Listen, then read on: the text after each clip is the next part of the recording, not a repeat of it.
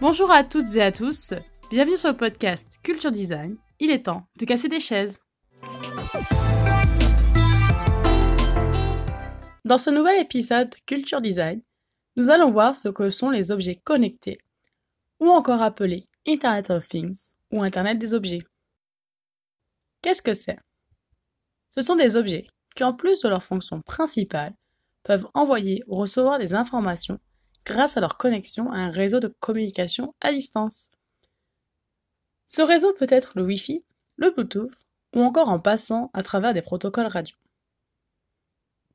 Qui a inventé le premier objet connecté? Rafi Aladidjan, entrepreneur français, fonde en 1994 le premier opérateur Internet de France qui s'appelle FranceNet, puis le fournisseur de Wi-Fi communautaire Ozone, et puis encore en 2003 l'entreprise Violet avec comme credo Let all things be connected. En français, que tous les objets soient connectés. Et c'est avec cette entreprise qui crée la lampe DAL, le premier objet connecté à proprement dit. En forme de pavé, blanche sur la base et translucide sur le dessus, c'est une lampe connectée en Wi-Fi avec des LED colorées qui s'animent en fonction des données qu'elle reçoit. Vendu 790 euros, ce qui était extrêmement cher pour l'époque, c'est seulement une cinquantaine de modèles qui se sont écoulés. En 2005, l'entreprise produira le Nabastag, l'icône des objets connectés. C'est un petit lapin connecté avec des oreilles colorées qui peut lire les emails à voix haute, émettre des signaux visuels et diffuser de la musique. L'aventure continue pour monsieur Aladidjan. En 2010, il fonde Sense, une société qui a pour but de développer les objets connectés qui récolteront et transféreront des données à une plateforme afin de donner du sens aux informations issues de la vie quotidienne. Ainsi, il crée Mother avec ses motion cookies que l'on place un peu partout. Podomètre, thermomètre, outils de vérification pour savoir si vos enfants sont bien rentrés de l'école et à quelle heure. Bref, Mother analyse tous vos faits et gestes. Mais aujourd'hui, Sense n'est plus. L'entreprise a mis la clé sous la porte en 2018 le marché n'étant pas réceptif. Trop cher Trop gadget Des services incompris? En tout cas, aujourd'hui en 2019, le marché des objets connectés s'est extrêmement bien développé. Mobile, domestique, de loisirs, d'infrastructures, de productivité. Grâce au déploiement du cloud, ce nuage qui permet de stocker des données à distance, notre vie quotidienne est plus que jamais connectée et a entraîné le phénomène Big Data. Le big data, c'est l'explosion quantitative des données numériques qui ont transformé les manières de voir et d'analyser le monde. On a pu voir apparaître la nouvelle profession qui essaie d'être data analyst. Aujourd'hui, la maison est connectée. On appelle cet univers la domotique. On centralise sur un panneau de contrôle sur son smartphone les différents systèmes de son habitation afin d'optimiser leur utilisation. On allume et éteint les lumières à distance, on gère son chauffage sur son smartphone, on programme l'ouverture et la fermeture des volets, l'alarme, l'arrosage automatique, la mise en route de la machine à laver. Dans le monde du sport, nous avons la montre connectée. En plus de sa fonction principale qui est de donner l'heure, elle récupère des informations afin d'en tirer des statistiques et de vous transmettre des conseils personnalisés en fonction de vos performances. Le domaine de la santé n'est pas en reste. Il existe un tas d'autres objets qui se voient dotés d'une connexion pour les différentes problématiques du domaine, la brosse à dents connectée, la balance connectée, le sèche-cheveux connecté.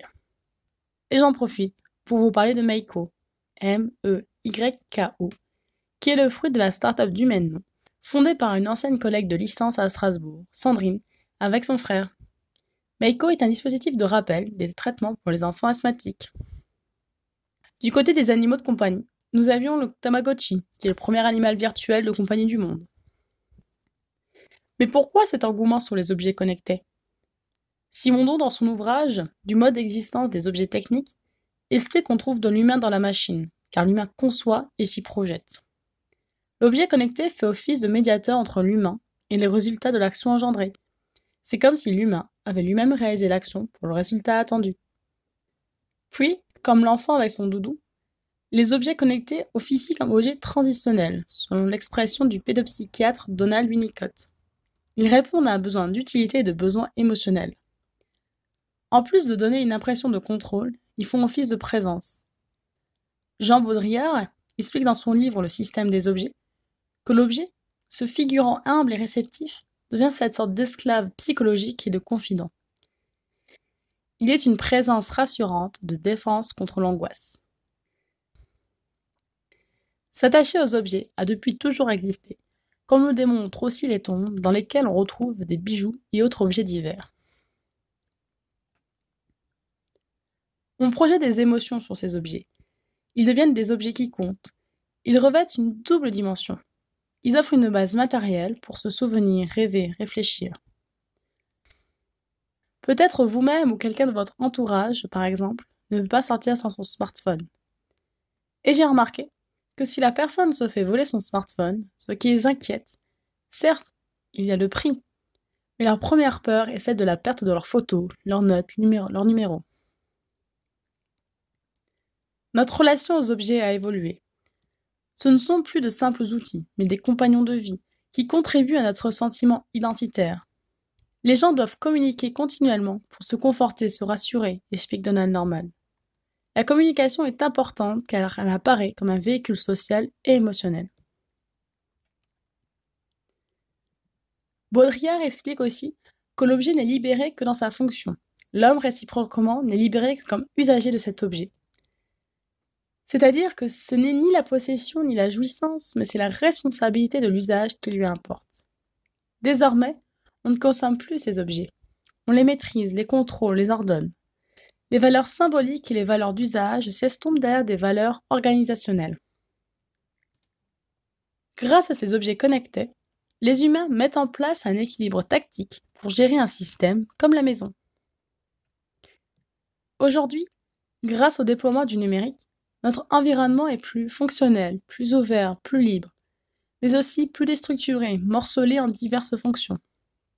De ce fait, les objets connectés dépassent leur rôle fonctionnel vers un nouvel ordre pratique d'organisation qui structure implicitement nos pratiques quotidiennes. Désormais, c'est l'objet qui crée de la valeur. Malgré la valeur sentimentale sur ces objets, la gestion des données pose des questions. Est-ce que derrière cette bonne volonté ne trouverait-on pas en fait des mouchards pour épier nos faits et gestes, des mini Big Brother en puissance? Derrière cette peur, qui est légitime, et qui s'appelle la technophobie, l'important est d'être averti. Je ne dis pas que l'utilisation des objets connectés est dangereuse ou pas, mais qu'un minimum de connaissances est requis, car ce ne sont pas des objets anodins. Grâce à leur capacité à nous connaître, ils nous aident comme assistants dans notre quotidien, mais entre des mains mal intentionnées, ils peuvent effectivement nuire. Des mesures législatives sont mises en place en France, comme la loi informatique et liberté, supervisée par la Commission nationale de l'informatique et des libertés, la CNIL. Cette loi a été instaurée en 1978 et elle est chargée de veiller à la protection des données personnelles contenues dans des traitements informatiques notamment, publics comme privés. Ensuite, en 2018, est apparu le Règlement général sur la protection des données, le RGPD, qui fixe un ensemble de règles sur le respect des données personnelles à toute entreprise dont le siège est basé en Europe. Le fait de vivre, ce n'est pas seulement vivre avec mon père, ma mère, mes frères et mes sœurs. C'est vivre avec un marteau, une ferme, une grange et une barrière aussi. L'homme est dans la machine autant que la machine est dans l'homme, dit Stéphane Vial. Il n'est pas question de savoir si on est pour ou contre les objets connectés. Aujourd'hui, ces outils se trouvent améliorés grâce à l'évolution des technologies, qui est l'alliance de la technique à la science. Il n'y a pas d'intérêt à se déconnecter totalement à se positionner pour ou contre le livre électronique, de favoriser les jeux de plateau aux jeux vidéo, ou que toutes nos relations deviennent des face-à-face numériques. Leur rôle est d'être des outils pour améliorer la vie quotidienne, tout comme l'ont déjà fait bien avant nous les humains préhistoriques. En tant qu'être humain, peu importe le niveau de civilisation, nous n'avons jamais vécu à l'état complètement nature. L'important est de savoir pourquoi on l'utilise. La finalité du service est l'élément déterminant. Et c'est ça le rôle du designer. Tel l'iPad qui nous a sorti de l'asservissement au poste de travail, ou encore la console Wii de Nintendo qui permet de stimuler l'activité corporelle, Stéphane Vial nous explique dans son livre L'être l'écran que plutôt que de s'opposer catégoriquement à l'ontophanie numérique ou de lui succomber aveuglément, il convient de chercher à exploiter le meilleur des capacités phénoménotechniques de chaque ontophanie technique et de son hybridation avec les autres. En d'autres termes moins compliqués, le design numérique doit assumer l'ampleur de sa responsabilité, nous amener à vivre mieux. Ah, Gudule, viens m'embrasser et je te donnerai un frigidaire, un joli scooter, un atomixer et du Dunlopio, une cuisinière avec un four en verre, des tas de couverts et des pelles à gâteau, une tourniquette pour faire la vinaigrette, un bel aérateur pour bouffer les odeurs.